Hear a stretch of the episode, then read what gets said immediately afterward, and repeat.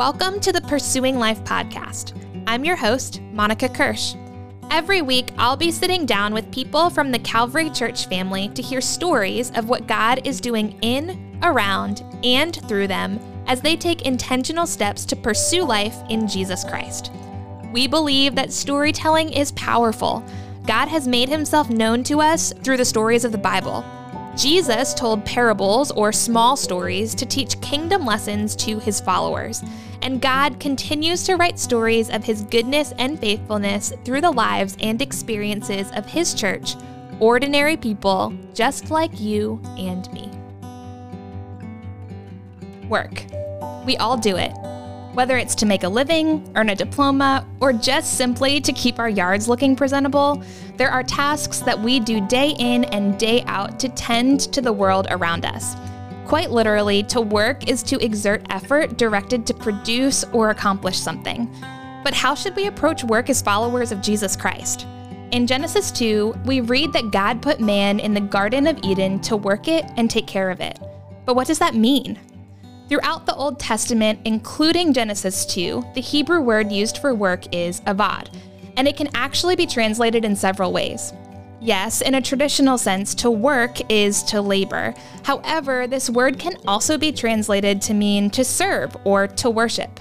It's a word that's used to describe the tilling of a field or the tending of a garden, but it's also used to describe those who minister to a king or those who are compelled to worship.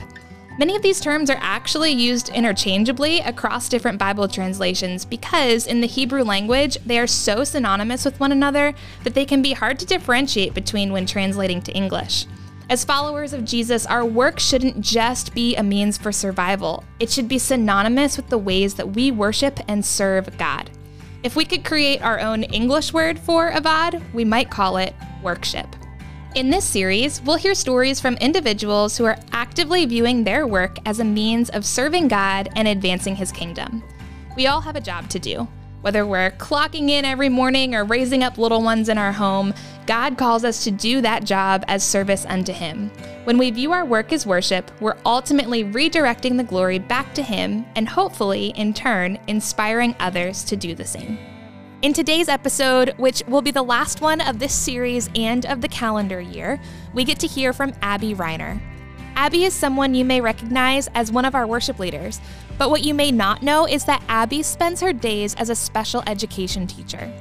Working with children who have special needs has been a passion that Abby has had since she was a child herself, now she gets to use that passion to share the love of Jesus with kids, both inside and outside of the classroom. And she has seen God at work in so many ways. I think her story is going to be so encouraging to you, especially if you have a student or teacher in your life. So let's hear from Abby. Abby, first of all, thank you for doing this. Thank you for having me. And secondly, can you tell the story of how you ended up here? Yeah, sure.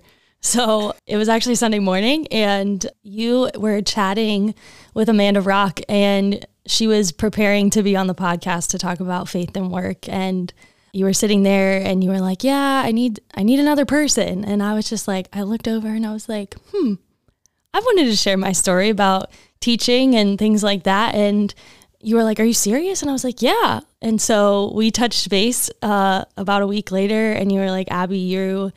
I was praying for someone else to be on the podcast and specifically a female. And I was like, well, Monica, I've wanted to share my story about my job and just how God is incorporated in the teaching world and in my profession. And it was just kind of an answer to both of our prayers. So it was super cool that I'm here and be able to do this. Yeah, definitely. When you told me that, when you were like, I've been wanting to share. I was like, are you kidding me? like, this is so God to show up and to, yeah, answer that for both of us. So I'm so excited that this is the day and you're yes. finally here to tell your story. So um, let's start off. For those that don't know you, can you just introduce yourself briefly? Sure. I'm Abby Reiner. Some of you, if you see my face, um, I lead worship on Sunday mornings.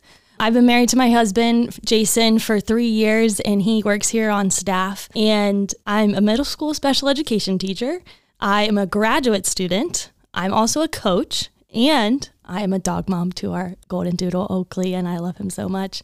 Um, I come from a family of six. I'm the youngest of four children, three older brothers. All of them are married. All of them have children, whether they're here on earth or in heaven with mm. Jesus. And Jason and I love being an aunt and uncle to um, our eight year old niece Ellie and our three year old nephew Sam. We enjoy spending time with them so much. I've attended Calvary since I was a baby. And I visited so many other churches just in my days in college, and I have always been drawn back to Calvary and how much we focus on teaching God's word. Mm. And it's something I value so much. So I'm a proud member of Calvary Church and um, loved that I've grown up here. I've grown up in our worship ministry. So I used to sing in King's Kids when that was a thing before yes. we started calling it Kids Choir. And then from there, I started doing girls' ensemble, leading in student ministries uh, on Sunday mornings, and then Tuesday nights when I was in college, staying at C4, and I've been leading worship probably upstairs for about five years, and I love doing that. When I have the opportunity to, I've also been a part of Study and Share for the past three semesters. Mm. And that has been one of the biggest blessings coming out of COVID, finding a community of women that is intergenerational. And I know that's something we really focus on at Calvary.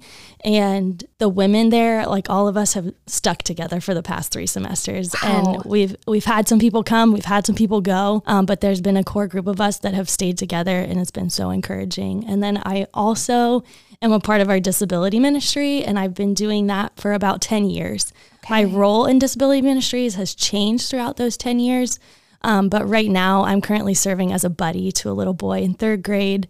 He lights up my Sunday every time Aww. I see him. And I know that it is just an honor to be able to be with him on the Sundays I'm with him and then also serve the family so that they can participate and be active members of the service and not have to worry um, about their children while they're worshiping yeah. Sunday mornings. Yeah.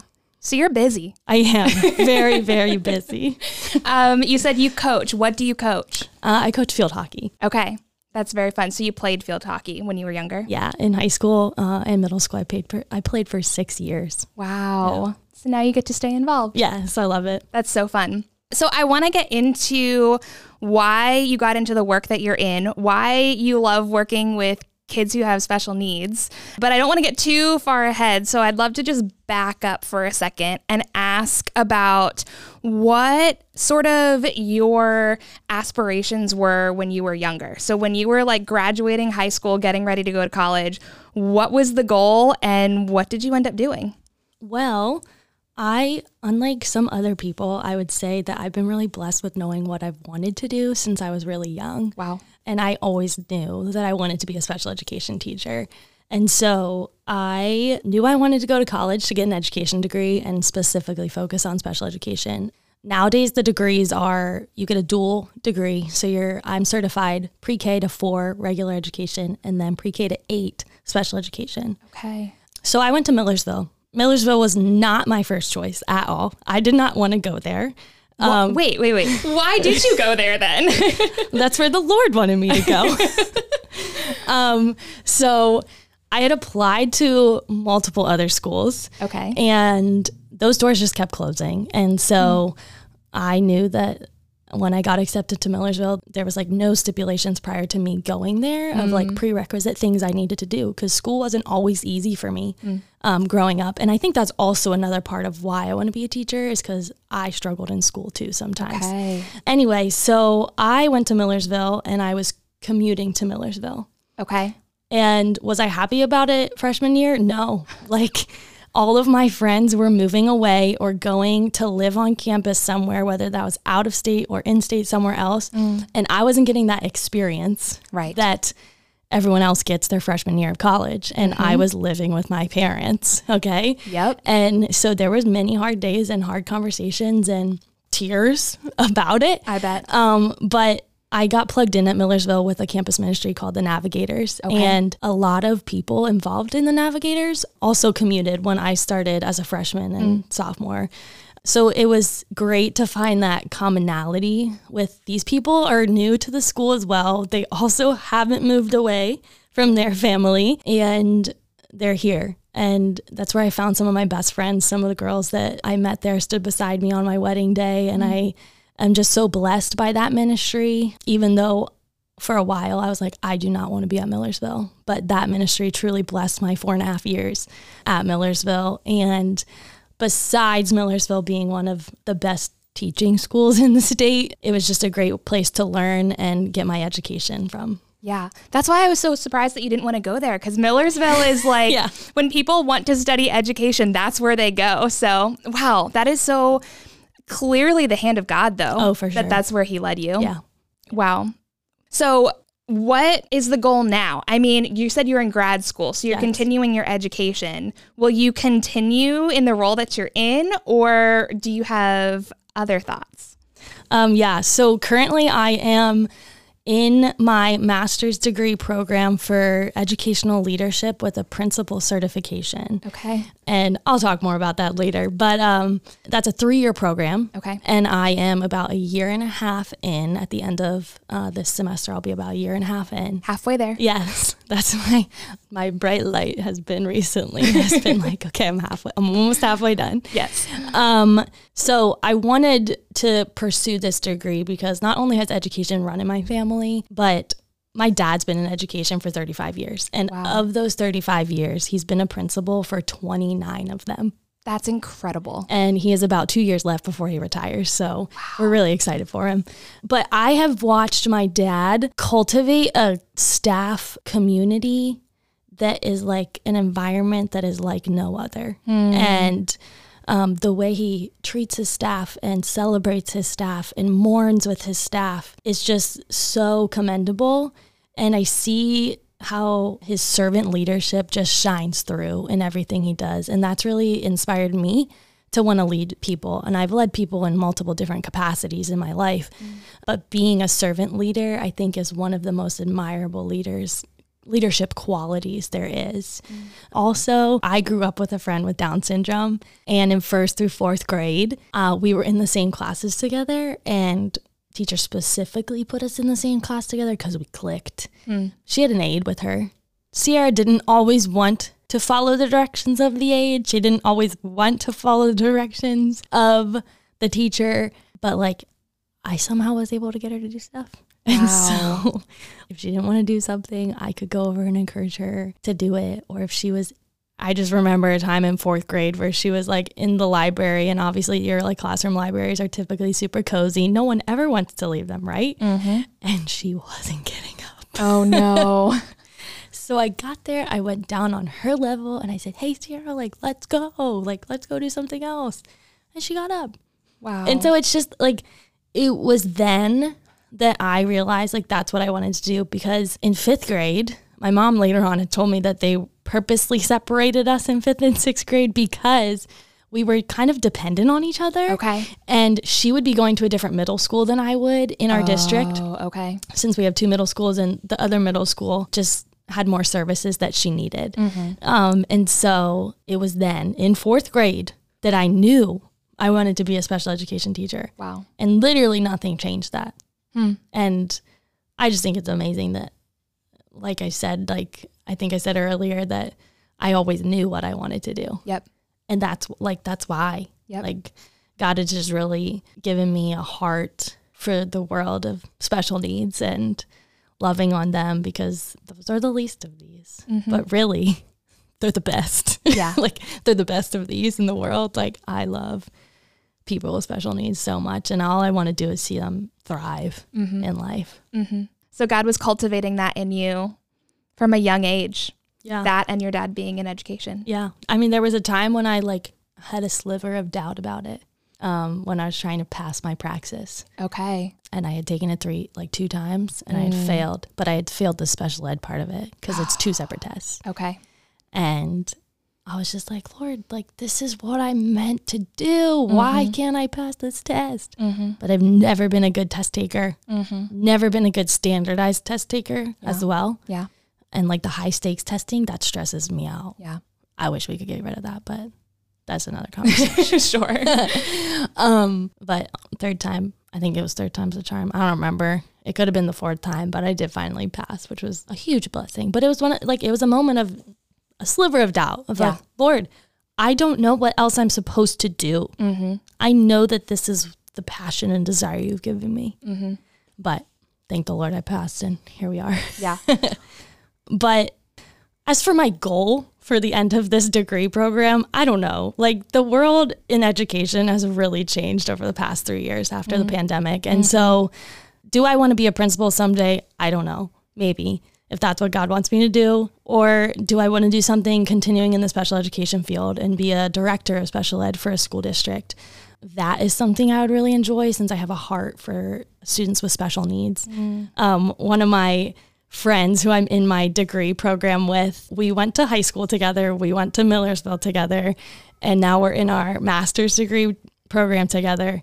And she always she'll make the joke to me that like we'll be counterparts someday and I'll be the head principal cuz she doesn't want that responsibility and she knows I could do it but I'm like I'm right now I'm like I am not adequate enough to do this and Yeah. she'll be my assistant principal.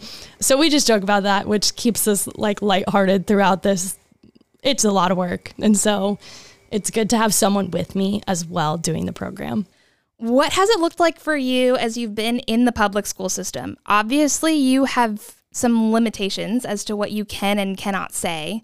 So, what has it looked like for you to live out your faith in your work?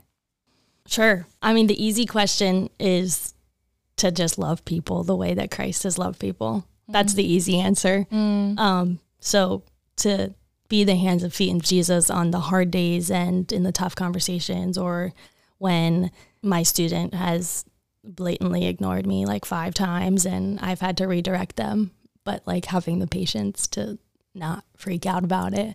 Um, the second easy answer is to tame your tongue and like not get roped into the gossip because it is so prevalent in a secular environment and it's easy to get wrapped into the drama of like, oh, what happened today with this person or this student or whatever. But it's like speaking life in those situations or leaving the conversation when it feels uncomfortable. Right. But another big thing that I'm involved in at school is um, our FCA group, which is Fellowship of Christian Athletes. And when you hear that, you're like, okay, is it only for athletes? No. Am I only involved in it because I'm a coach? No. Any student who's a Christian can come to this gathering we have on Wednesday mornings. It's at 7 a.m. Wow. And we, as leaders, there's about eight of us, teachers, that come at 7 a.m. or before Wednesday mornings. Mind you, our contract time does not start till 7:40, so we are there at 7 a.m. with a gym full of about 75 plus fifth through eighth graders. Wow. Yeah, That's and incredible. yeah. We have seen the numbers continue to grow the past two years. And like this year, we've just been blown away by how many kids are willing to commit their time mm-hmm. to coming to school early, mm-hmm. being bold about their faith because we're only in the gym for like 15 minutes before we go somewhere else. So not only are other students seeing their classmates and friends in this group, like that gives the kids an opportunity to tell them what they were doing, like before we go off to another area to do our devotional. And then it gives me an opportunity because there are plenty of teachers walking in the building between 7 and 7.15 that see you in the gym or see me in the gym and are like, oh, what were you doing? And that gives me the opportunity to share what I'm doing. And I think we have encouraged the students a lot this year that like what they're doing and coming on Wednesday mornings is such a bold thing to do. Mm. And to see these kids like on fire for the Lord and showing up week after week at 7 a.m. when they could be sleeping. Right. Like, but wanting to come and be with their friends, fellowship with them, and get a little devotional to spur them on throughout the week is so encouraging. And it encourages me to be bold. Like, Yeah. I see them and I'm like, wow, they're making a bold statement. Like, I need to be making a bold statement about my faith, which that has then led to last year. A group of three girls approached me and were like, hey, we really want to have this girls' club for seventh graders. And we were wondering if you'd be willing to host. Hmm. And now the thing is, FCA is before school starts. So it's allowed Okay. because during the day in the public school system, obviously, we can't force biblical things Right. during the day. Mm-hmm. So it's before school starts. So that's why it's allowed. Okay. So then I got into this tricky situation of, oh, these girls are asking me to have this girls' club and they want to do it over lunch. Hmm. And so my first instinct is, yes, I would love to do this. Like, this is amazing that you want to do this and want to unify the girls of your grade more.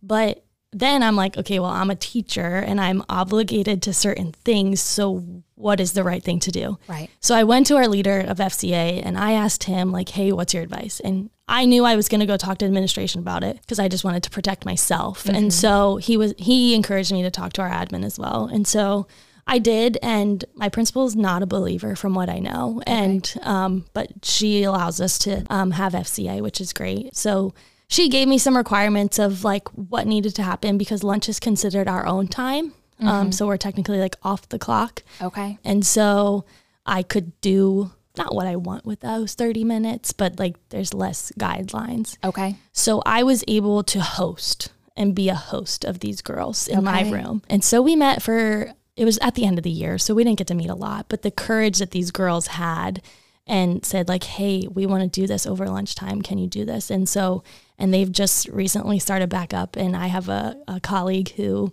is now hosting in eighth grade because these girls are in eighth grade now. So I don't get to co as much, but they just started recently. So I'm excited to see where it goes and that they'll be able to have a full year. And they call themselves, they call it Sisterly.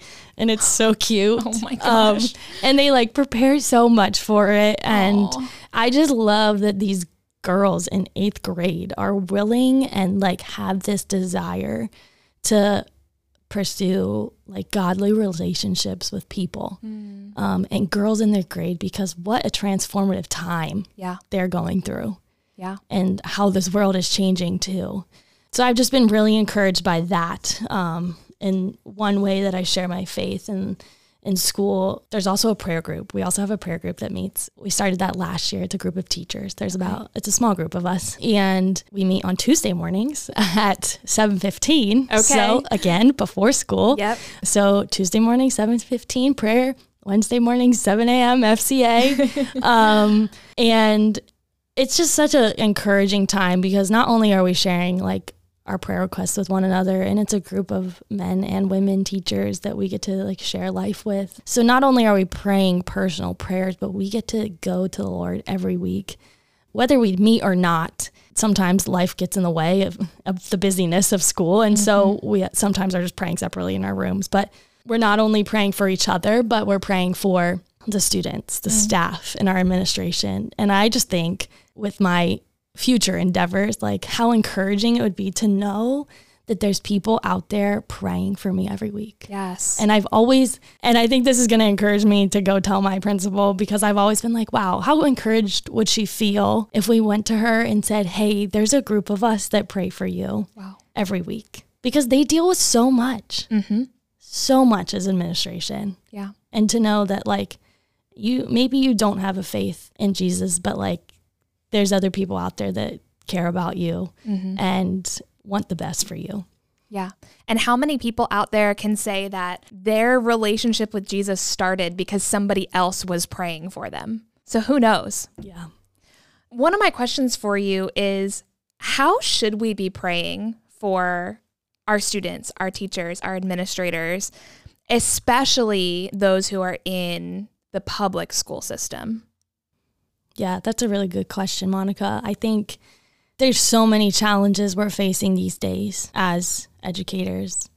And I it's so hard. Like the kids these days are dealing with things that like you and I never really dealt with. Mm-hmm.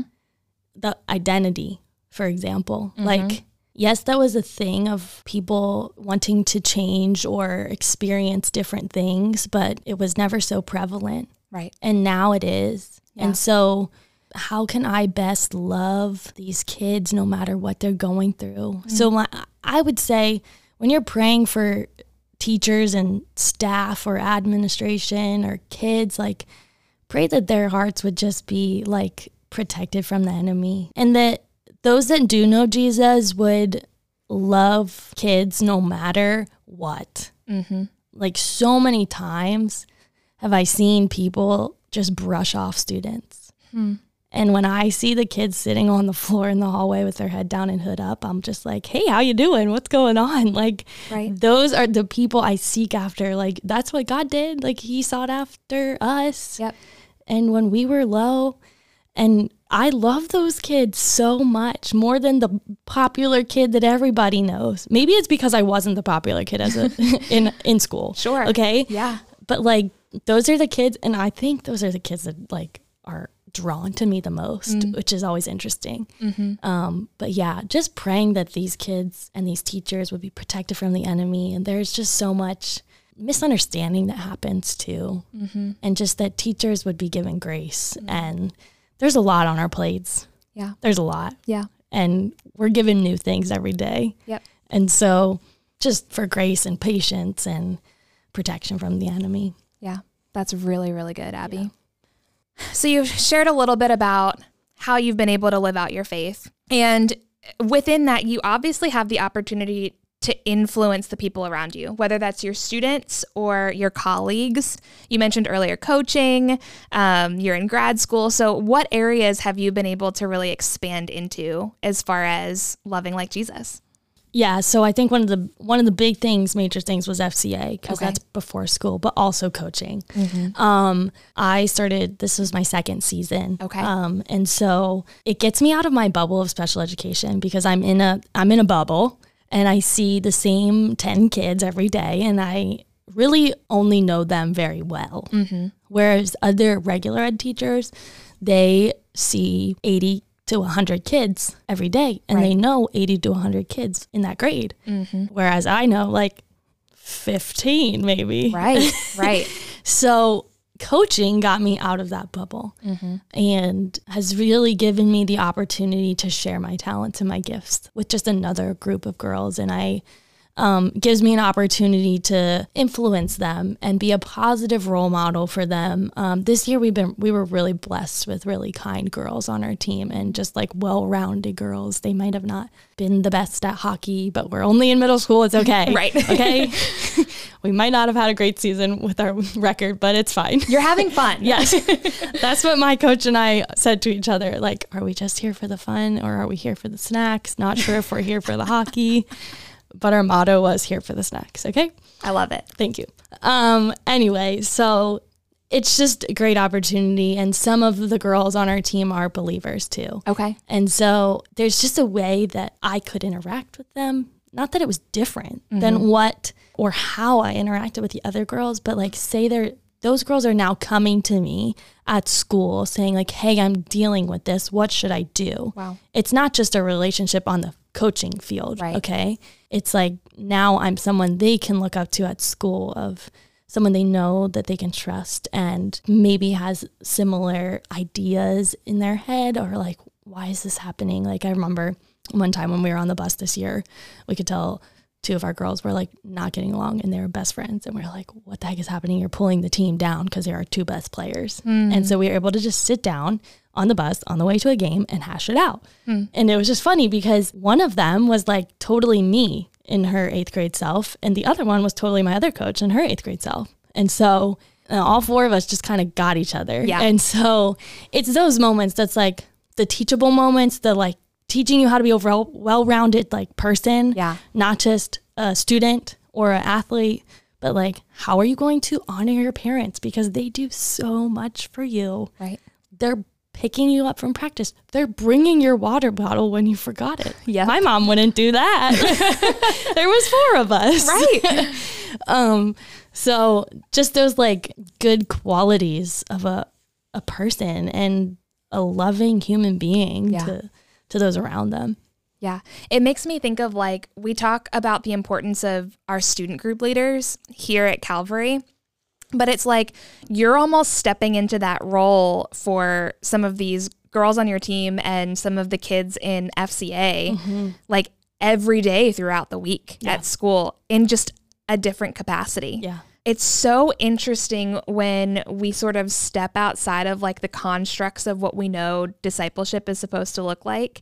We can find it in so many different places, especially just in our everyday lives. yeah for sure So that's really cool that they have found confidence in coming to you. Yeah, even like we do like a little small group time during FCA and just like asking some personal questions. And so I could choose to either stand up and just watch what's happening or I can choose to sit down in a group. Yeah.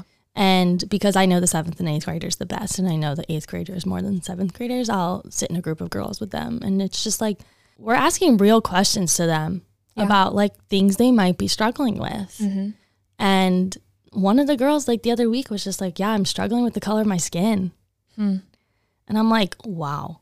I just kind of, I was just like, I felt so bad, but I was like, I want you to know that it's not okay that this is happening. Have you talked to someone about it? And she did, so it was good. But the fact that she had the like was comfortable enough to share it with me, Right. and then I followed up with her like the next week, and I was like, Hey, did anything happen? Like, did it get taken care of? How's it going?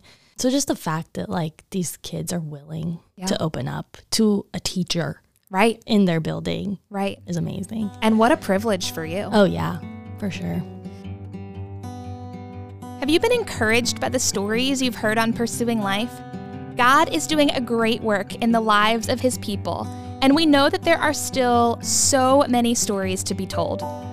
Many of the stories you've heard on Pursuing Life have been told as the result of someone else's encouragement. At times, it's easy to recognize God at work in our stories, but other times, we need others to remind us of the good work they see God doing in our lives. So, whether you have a story of your own or a story you want to encourage someone else to share, we invite you to submit those stories at calvarychurch.org slash share a story so that we can continue to celebrate the work that he is doing in, around, and through us. As we do that, we not only give God glory, but encourage each other as we pursue life in Christ together.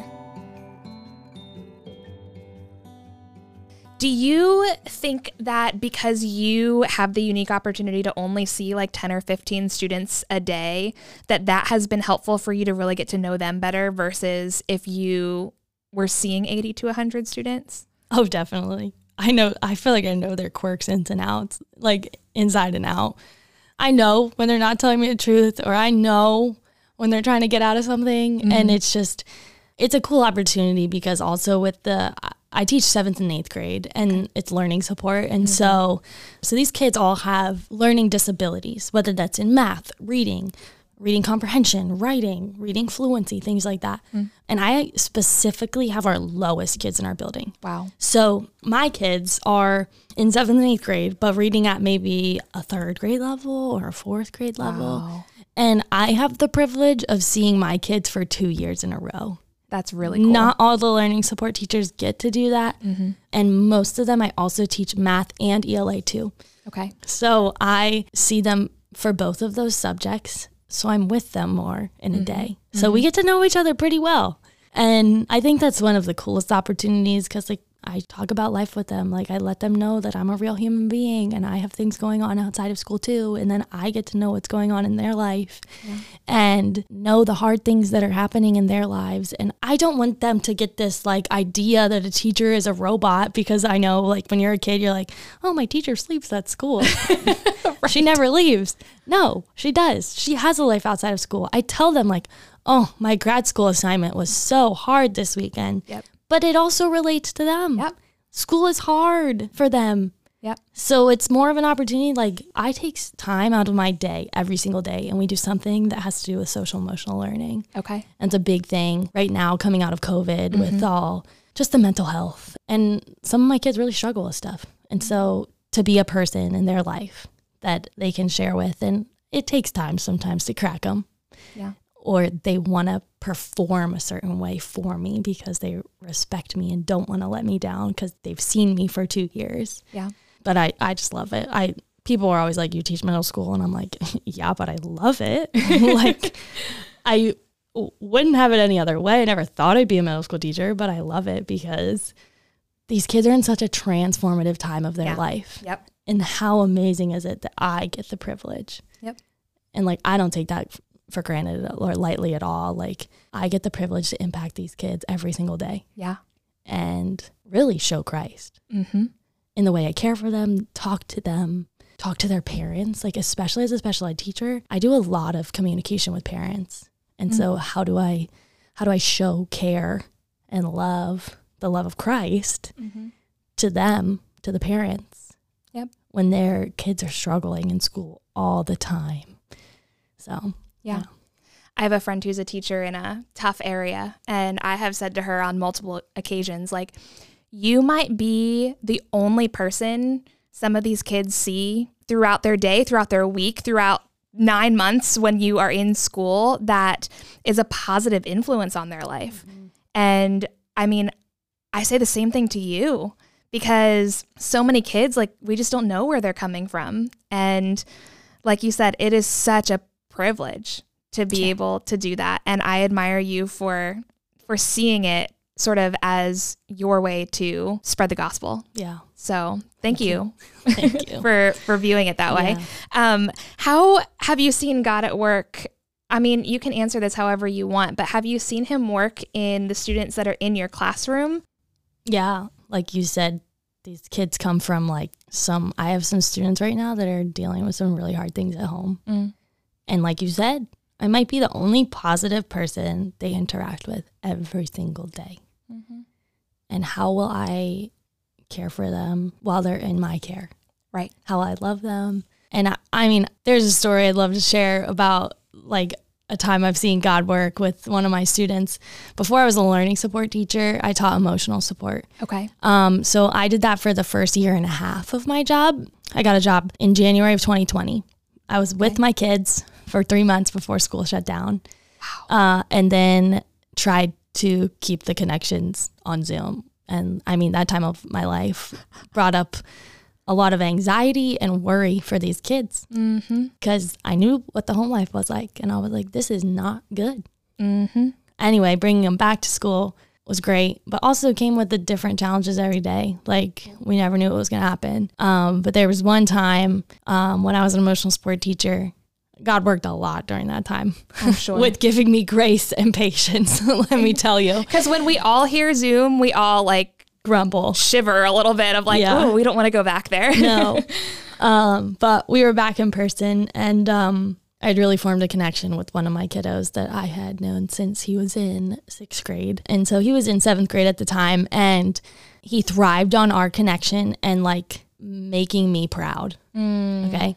So these are all kids with behavior needs that I'm servicing. Yep. And um, so these kids have behavior charts and they bring them to me at the end of the day. We tally up points and throughout the week we're trying to earn a certain point total.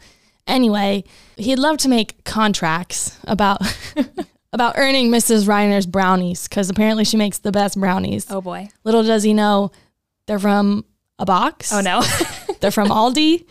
And all I do is throw some extra chocolate chips in it, and apparently they're the best. Okay, so I'll Aldi, take Aldi brownies are the best. Okay. yeah, I'll take it. Um, so he always tried to earn Mrs. Reiner's brownies because they were so good. Uh-huh. Um, and so he was working on like a longer goal behavior wise, maybe like a month goal. Okay. About earning a certain amount of points, and he really just str- struggled with like disruptive behavior. Um, so there was like a few. He had to like earn a certain amount of points every day, Okay. and then each week Okay. to earn this goal for the month. Okay Okay. and he like signs his contract whatever so he like he wants me to write it up i write it up whatever um but there there's a day that he doesn't get all his points Uh oh. And i was like well it happens it's okay like everybody has a bad day try again tomorrow okay we go on whatever so i mean a few days within those maybe three or four weeks he didn't meet his point total okay Mm-hmm. that could have been easily a no from me, right? Like he didn't earn his points. Right. And so that was an opportunity that I had to teach this student about the word grace. And so I'll always remember this story. Um, so I told him, I said, you know what? I'm going to give you grace right now. And he didn't know what that meant. Hmm. I knew his home life. I knew he probably hadn't been to church much, probably never heard that word before. Yeah. And I said, Grace is getting something you don't deserve. And he's like, Oh, okay. And I said, And I'm going to give you these brownies. You didn't earn all your points, but I'll give you these brownies because you really worked hard. Yeah. And I saw a really tremendous change in his behavior and his hmm. attitude. Hmm. But the best part of this story is that not only did he remember what grace was, he taught someone else. it was like a week or two later. There was another student in my room Again, Mrs. Reiner had her brownies. Don't ask me why. I was making them a lot that year, okay? um, and so I noticed the student was like hanging his head low in my classroom. He wanted a brownie. But I was like, well, what did you do to deserve a brownie? Mm. I saw you in lunch detention earlier today. Oh, no. like, why would I give you a brownie? What'd you do? Yeah. This other student goes, You know what, buddy?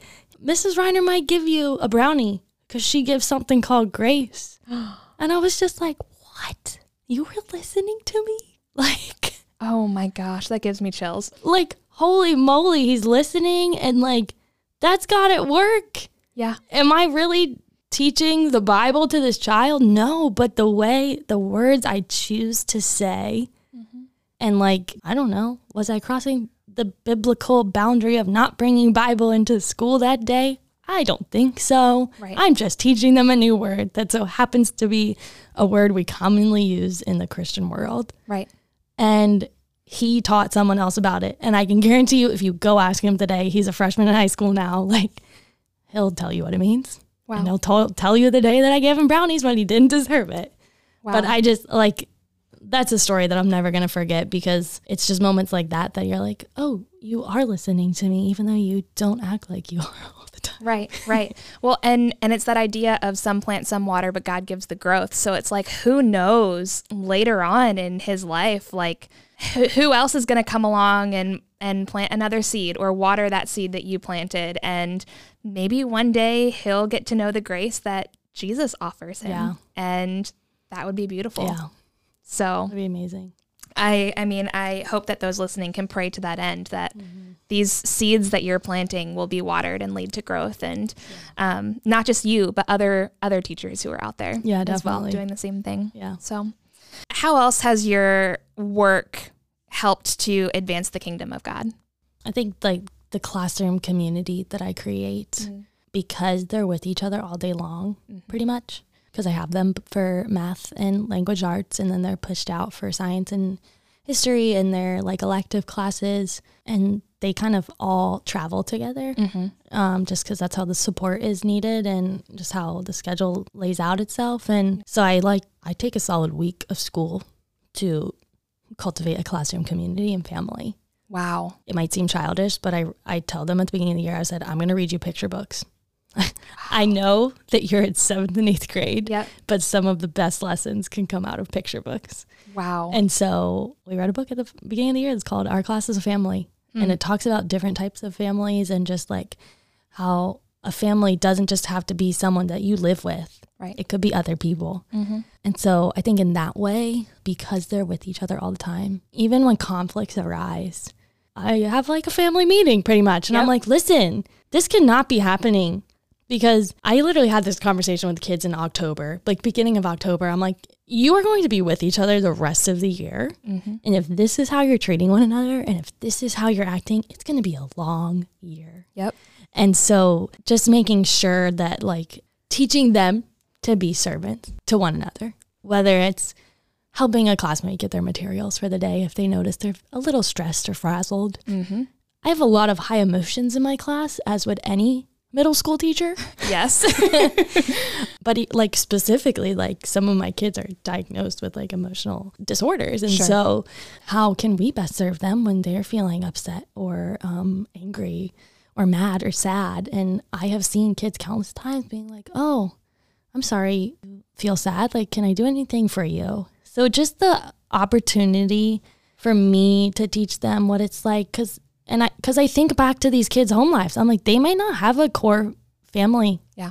like I think about how blessed I was to grow up with a fam like a mom and dad in the same house, Yep. loved each other, loved us, cared for us. There was food on the table every night. Like mm-hmm. some of these kids don't have that. Right. So what can I do? And again, that just goes back to being like the hands and feet of Jesus. Mm-hmm. Like how can I show them that this is what a loving, caring relationship is like? Yep.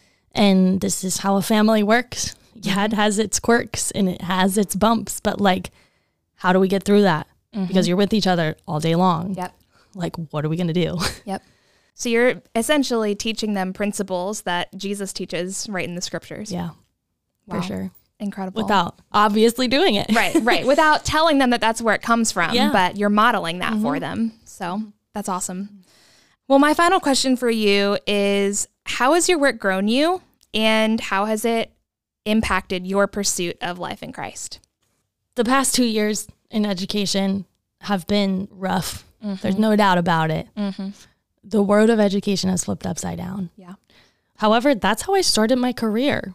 So It's true. That's true. Yeah. I don't know anything different hmm. other than the student side of education. Right.